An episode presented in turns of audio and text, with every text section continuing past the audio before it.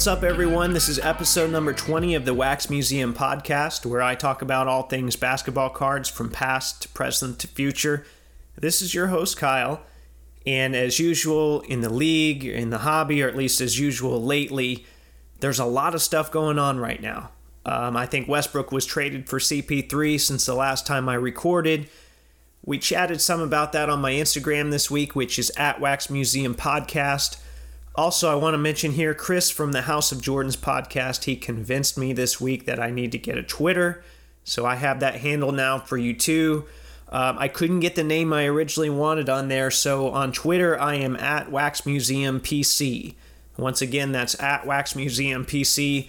Give me a follow. I'm going to try and put some content on there that's a little different than my Instagram. Um, all right, well, before we get into the meat and potatoes of today's episode, I want to talk to you real quick about the newest Panini release, which is a high um, a high dollar product called Opulence. Which, by the way, one of the big group breakers, I'm not going to tell you which one, labeled this as one of the top three basketball products of the year, followed by seven exclamation points, and then they said hands down. So well, I'd like to encourage you guys don't just go by that. Obviously, they're selling a product, they're selling you to the break. So I'd like for you guys to use your best discretion instead. Those of you that are not familiar with Opulence or you're not familiar with the product, it's basically a couple of older products mashed together, which is gold standard and preferred, but at a much higher price point in my opinion, preferred was brutal enough at I don't know what it ended at at the the price point. I think it was around two fifty or three hundred dollars, whatever it was. It was brutal at that price point. Um, now the opulence box is thousand dollars per box, and you get eight cards. Um, looking at the sell sheet and just based off of previous years, there are a cu- couple of main draws that I can see. Number one is the um, rookie patch autos that are numbered 79 or less. And then number two would be the NBA Finals booklets. And you guys know I collect NBA Finals stuff. Um, this product officially came out, I think, yesterday. But as far as rookies go, I can already tell. I've already seen one or two. The the Luka cards are redemption cards. On top of that, they expire in January of 2021, which gives you 17 months so this isn't really a product that you want to sit on for long. Sorry, first off the line, guys. I, I know that's been a pretty serviceable strategy for some of you in the past. Um, not so much here. And on top of that, for those of you who think that Luka's auto is questionable in certain releases, and I'm not going to say whether you know someone else signed them or not, that's not for me to decide. This also means we don't know what version we're going to be getting here. So if you're not comfortable with those autographs, you know, obviously you don't want to spend money on a redemption card before you know what those are going to look like. As for the finals booklets, in the past, um, we know that they've been one per case. Uh, I can't see things getting any easier this release, seeing as there appears to be fewer made. I do like that they've added the sponsor patch booklets and then the brand booklets, which would be the Nike swoosh for each player. Um, the patch numbers, looking at the checklist, the patch numbers are real low and I didn't even see a plain jersey version on the checklist. Remember, Preferred used to have the just the the jersey booklets, which were still very nice. Um, I figure the rest of this material is either going to Eternal or it will be mixed up in generic products without any kind of NBA Finals branding, which is really a shame. Uh, I'm not going to open any of this, but I think I might try and get some of the finals booklets on the secondary market. Hopefully, they cool down a little bit. Um, now, just remember when we look at a product like this, and I talked about this some in my National Treasures episode, you can still vote with your wallet to an extent, even though Panini has a, a monopoly on the whole you know basketball card side of things. If you don't like certain products, save your money for others. That will at least tell Panini, you know, we value this type of a product that you're creating. Otherwise, you're basically paying $125 per card out the gate here, which seems a little high. Um, anyway, that's all I have to say about Opulence and its finals booklets and its RPAs. But that does move us to our main focus of the day, which is tracking several I- iconic RPAs of the past and present. Um, I already talked about the LeBron RPA a couple of episodes ago. If you didn't listen to that, go ahead and go back and listen when you're done with this one. Um, so I'm going to leave that one alone, but I want to talk about three players in particular. We've got Steph Curry, Anthony Davis, and Luka. Um, and I like these three players. I think it's a good representation of tracking RPAs because they're so spread out. You had Steph in 2009, you had Davis in 2012, and then now we have Luka in 2018. Um, I'd like to add one from 2015 eventually. I think that would be that would help me space everything out. But there's just so many hours in the day. So for right now, that's what we're looking at. Um, some of you have probably already seen it on Blowout or on Facebook, although I think it got deleted on there for some reason, um, or Instagram this week. But I basically build an online RPA tracker for those three players. And my technical skills are somewhat limited. I'm, you know, I'm not a programmer. I'm just, you know, a normal computer user. And I'm kind of at the mercy of Google's Sites feature. Hopefully, they don't shut that down in the near future but I seem to have found what I feel is a good method that works for now, and it might be something that we have to build and adapt for the future. Um, I had several reasons though for doing all of this, and I want to run through those today and, and then also share my findings and results with you. And if you saw my Instagram post this week, you'll see you'll know that there are a few major surprises. Um, so first off, reason number one: when we see major issues in the hobby, I really think that we should make an earnest effort to pool our knowledge and our resources to find a solution. We need to find tools and we need to create tools that are the right combination of practical and accessible. Um, being practical is one thing, but if, if we can't get to them or the hobby masses can't get to them, then they, they don't really serve much of a purpose. It's really just the, that special elite group having that knowledge, which doesn't benefit the hobby as a whole. Um, so, for those of you that listened to my interview with Dan last week, and I hope you did, I, I really enjoyed having him on. You'll remember that I asked him a, a series of questions, but one of them was was more or less, what do I do if I want to buy a Curry or if I want to buy a nice card at a card show? So, if we're buying something in person. And I think he gave a pretty good answer. It was, it was basically that we're going to have to look through sold listings and message boards and just use our best judgment. But him and I both knew that looking through, you know, a thousand WorthPoint listings and private Photobuckets and thousands of archived messages on message boards, you know, there's really no time for that. Well, I got you guys. And here we are in, in 2019. I know there's a lot of controversy, there's a lot of shady stuff going on. We are going to take this hobby back. Okay, and I know that might sound cliche or that might sound silly, but we are going to take this hobby back you are going to be a part of that. Okay, I'm inviting you to be a part of that. Let's do that. Okay, now that's not to say um, that just because we have um, this tracker now, and let's say that that a card has no, you know, data on it, um, you know, we can only track what we know. So, and just because there's a picture of a card on there doesn't necessarily mean it hasn't been altered. So, just um, I want to caution you in using this, use it as a resource to weigh your options, but not as an absolute. Um, and in addition to being useful now, I'm hoping that something like this discourages people from modifying patches in the future.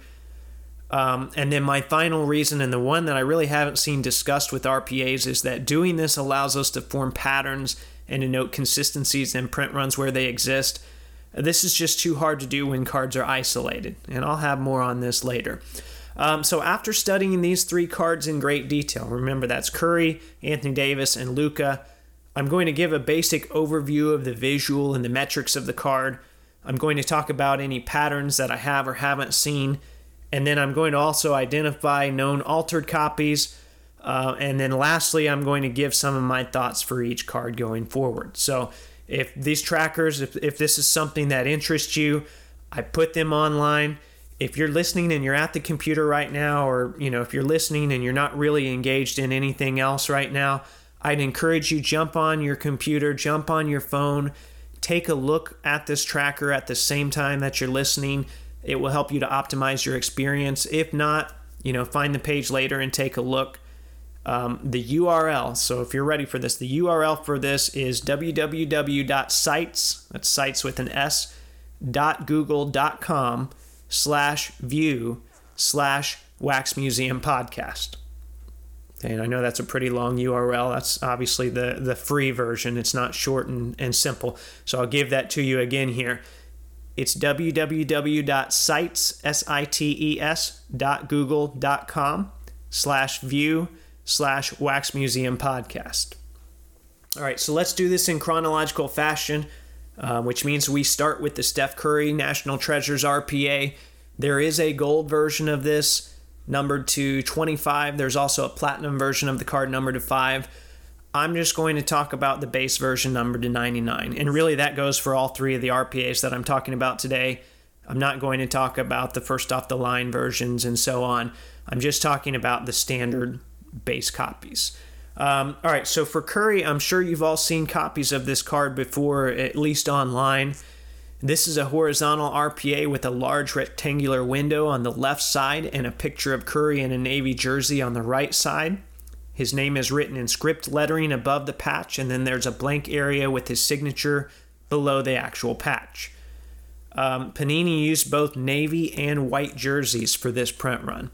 The navy jerseys have gold patches with an orange outline, and the white jerseys have blue letters with both a gold and an orange outline. Um, I have never seen a good Curry RPA that uses either a nameplate patch or a number patch, so that's something that's very important to keep in mind. All patches I have recorded come from the word Warriors on the front of the jersey. That's both home and away. Um, so remember, they didn't use the numbers, they didn't use the nameplates. So that means they had to use a significant number of jerseys to get to the desired print run because they had the 99 here, but then they also had the 25 and the 5. So you're looking at about 129 total that they're they're using jerseys and they're just using the word Warriors for. Okay, so the print run on this card though is 99. Um, unfortunately, the serial number is on the back. And this makes it much more difficult to track these because a lot of sellers or collectors don't feature pictures of the back of the card. Um, another example I have two previous eBay listings that mention that the card is 44 out of 99. Neither one of them mentions the back, so I can't put either one on my tracker because I don't know which one is actually 44. So that's kind of tough. Um, all right, so that was the aesthetics um, and the metrics. What about patterns, though? So I have images for about 60% of this print run that I have identified serial numbers for. I also have about 10 or 15 that I don't have numbers for. Out of the roughly 60 that I have, only 10 of those are from white jerseys. And there's not really any rhyme or reason that I can see to the way that Panini cut these up. You don't see similar patches placed together sequentially like pieces of a puzzle you don't see the white jersey pieces line up sequentially or even skip every other number, you know, if they were printing it on a sheet that way. You just don't see that. Um, so between that and the serial number being on the back, Panini did us absolutely zero favors here. We have still, however, been able to identify a small group of altered cards from this run. Uh, and I'll make sure to post these on my Instagram later this week so you can refer to them again but I'm going to run through them real quick and just talk about them. Uh, first off, I'll try and go in order here. We have 29 of 99, which has a faked patch and is now graded a BGS 9.5. There is no before photo for this card that I was able to find, but I feel certain about this because the patch is not the same type of material, uh, and the white jersey that the faker used has larger mesh holes. None of the other Curries have this, so the mesh is going to be a key here. If you see something that's way different material than the rest of the print run, which you can see when it's all together, that's a major red flag. Um, the next one would be 46 of 99, has a forged autograph and has been graded with that forged autograph. For some reason, um, it was wiped and someone tried to sign it again. We do have before and after photos. They didn't even do a good job with the second signature it looks horrible. But regardless, it was slabbed, um, it was authenticated, but we know that it's not. Um, next one, number 49 of 99, had the patch swapped out and is now graded. We have the before and after pics of this one. Um, and then honorable mention. I know I said I wasn't going to talk much about the gold and the, the platinum print runs, but there are two cards in those that you need to know about, and I, I would feel like I'm doing you a disservice if I don't talk about them. The first one in the gold run, two out of 25 has had the patch swapped out. And then as far as the platinum goes, um, two out of five for the platinum has been trimmed and graded. So for those two subsets, uh, watch out for both serial numbered to two. both of those that are serial numbered to two. All right, so going forward with Curry, we need to pay attention to these cards every time they pop up at shows or online. Um, we need to check the slab to see if the card has been graded again or reslabbed. So even if the patch or the autograph looks the same, if you see a significant grade boost, it might be worth checking out the corners, especially if the corner previously was like a 7.5 or an 8. Um, that would definitely be something to look out for. Um, check the autos though to see if they've been wiped. For example, number 16 of 99 has a smeared autograph. I've always been worried that that one might surface again um, with a different autograph.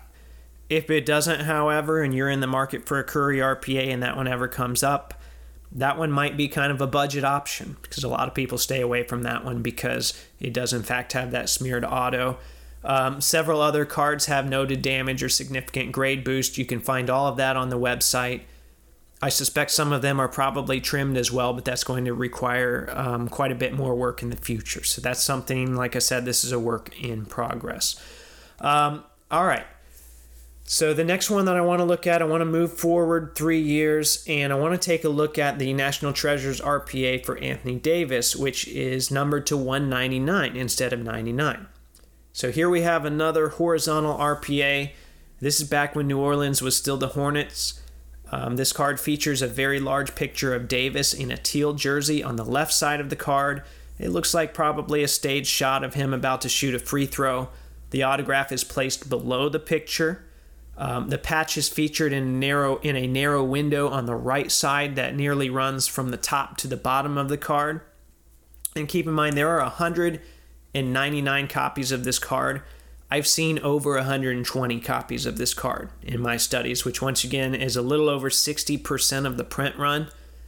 All of those copies feature pieces of teal jersey. Now, technically, I think it's called Creole Blue um, on the official color scheme, and I know the gold is labeled Mardi Gras gold, and then the purple is labeled dark purple. Okay, so New Orleans fans, I, I haven't forgot about you. I'm trying to be technical here.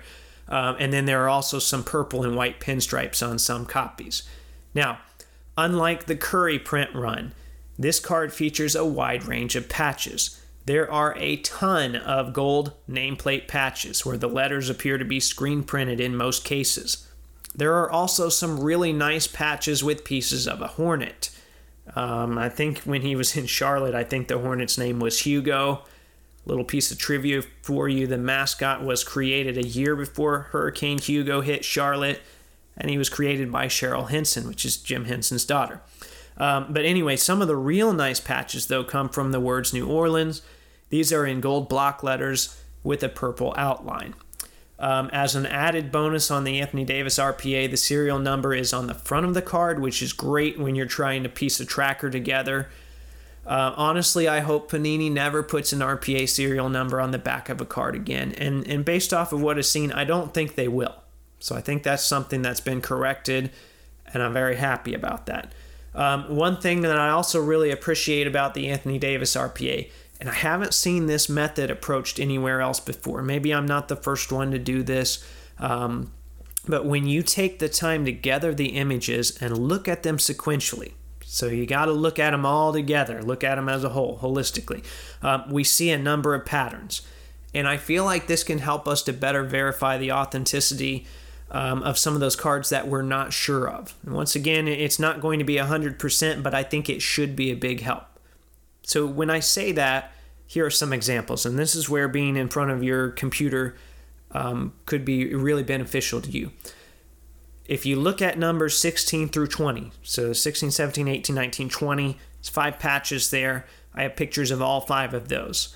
They're all pieces of nameplate. And you can pretty much piece them all together. You can see that they're all similar. Um, another example would be cards 162 and 163. They match up perfectly, and they're the type of weak nameplate patches that people would normally want to swap out. The benefit of that, though, is that you can see that these were coming out of boxes with a pattern. Um, 197 and 198 are matching pieces of a Hornet.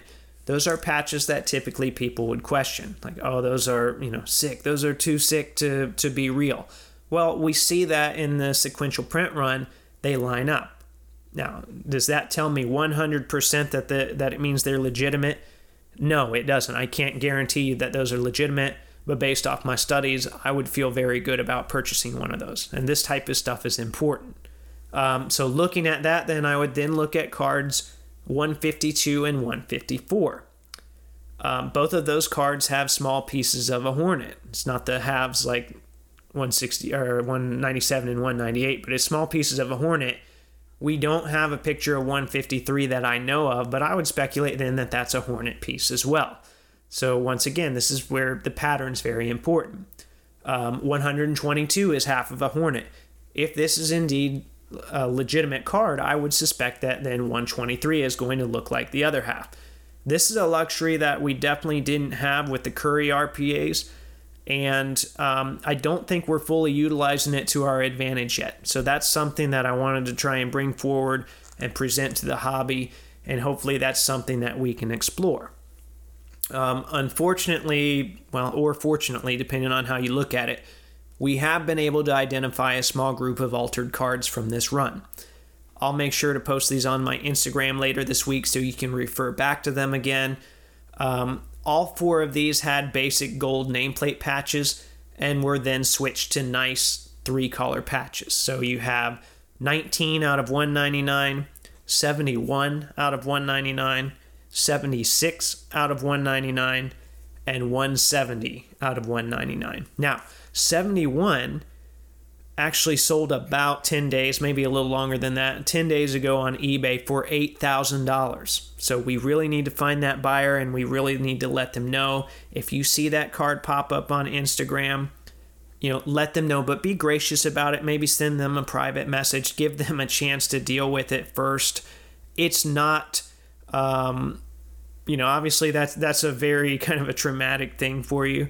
Um, I don't, I don't want to downplay real trauma, but if you spend eight thousand dollars on a card and you all of a sudden you have people blowing up your Instagram saying it's fake, it's fake, it's fake, that's probably tough to deal with. So just be gracious about that.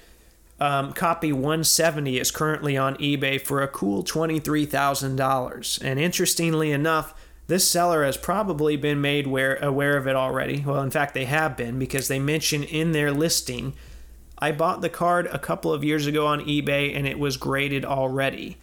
Then I tried selling the card last year and somebody told me the jersey on the patch might not be legit. I called BGS this year and they said all the cards they graded are 100% legit. BGS said they don't make mistakes. Well, I hate to break it to everyone, but yes, they do, and they made a big one here. So maybe G, uh, maybe even BGS should use my tracker from here on out. You know, that might be something that could help them. Um, going forward, similar to Curry, we need to pay attention to these cards every time they pop up at shows or pop up online. Um, for example, 142 out of 199 has a smeared autograph, but it appears to be just the jersey number. This is one that would really scare me because it would be a lot easier to wipe just the jersey number and forge that without anyone knowing. Um, so people need to know about that. We need to keep an eye on that one. Several other cards have been graded multiple times, including a card that has been a BGS 9 twice. Um, if you're attempting, you know, if you're buying that copy in an attempt to bump the grade at this point, you know, I, I would think that tells us you're probably making a mistake.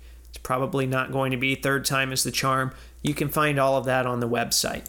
Uh, and then also similar to Curry, I suspect some of them are trimmed, but that's going to require uh, a bit more work in the future. Okay, so finally we have the 2018-2019 National Treasures Luka Doncic uh, RPA out of 99. Um, the plan here, because you know this is a brand new card, the plan here is simply to get ahead of the game. If we track these from the start, maybe we can prevent some of this stuff.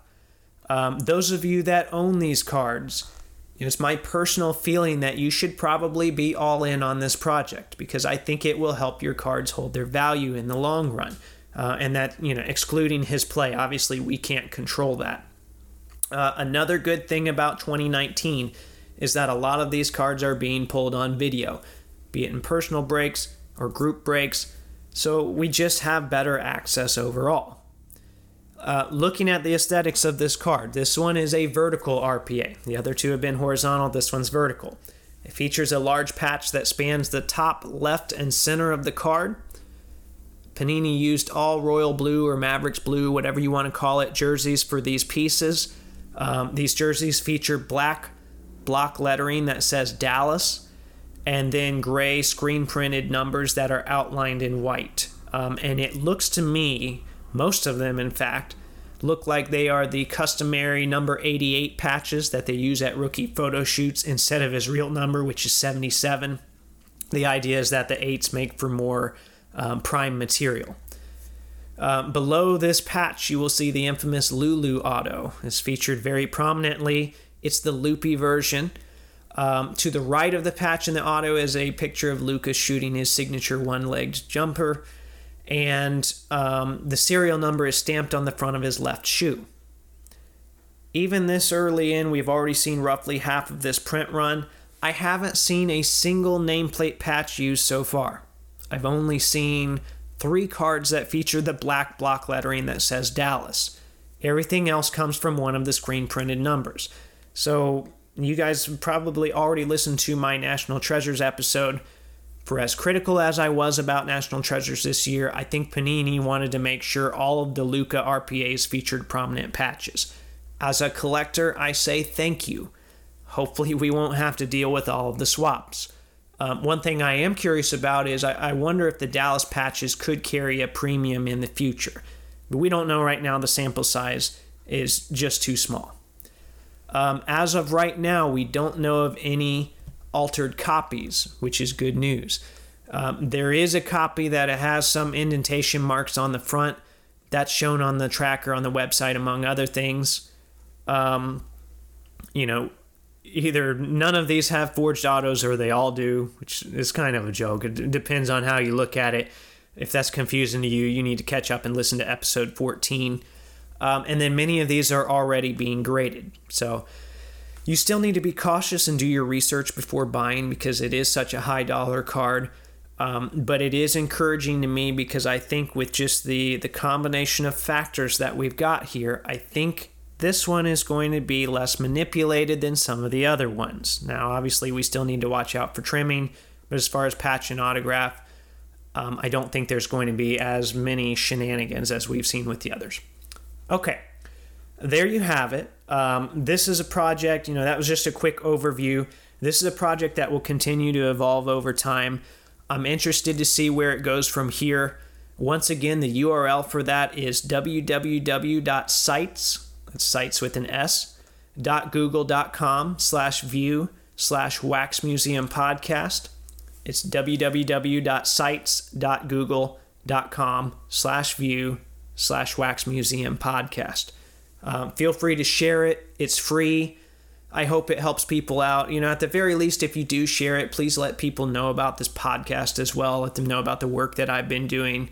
Um, I posted some of this on social media yesterday. I already saw people sharing it, not even giving me, you know, a courtesy tag. I did put a lot of time into stuff. I would appreciate that. Um, if this does in fact save you from an $8,000 mistake and you want to show your appreciation, I would ask that you consider making a donation to the American Brain Tumor Association, um, which is www.abta.org. Once again, www.abta.org. Um, yesterday was National Glioblastoma Awareness Day. My father in law passed away on Father's Day of 2018 after a long battle with this cancer. Um, my wife and her family they went through a very long process that no one should have to go through and and really you know it's never over. Every day since then it has been a separate battle for them.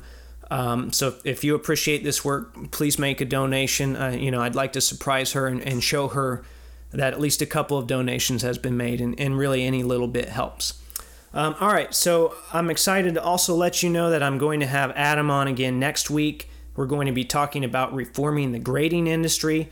I'm pretty excited about that one. As for today, if you didn't get a chance to follow with the tracker during the actual episode, I'll be posting some of these findings on my Instagram throughout the week, which is at Wax Museum Podcast. In the meantime, if you like the content I'm providing, please subscribe, rate, and review on iTunes or Google Play. Hit up the Podbean site for a link to the merch store tag Taco Bell and let them know they can pay me in burritos. And until next time, this is the Wax Museum Podcast.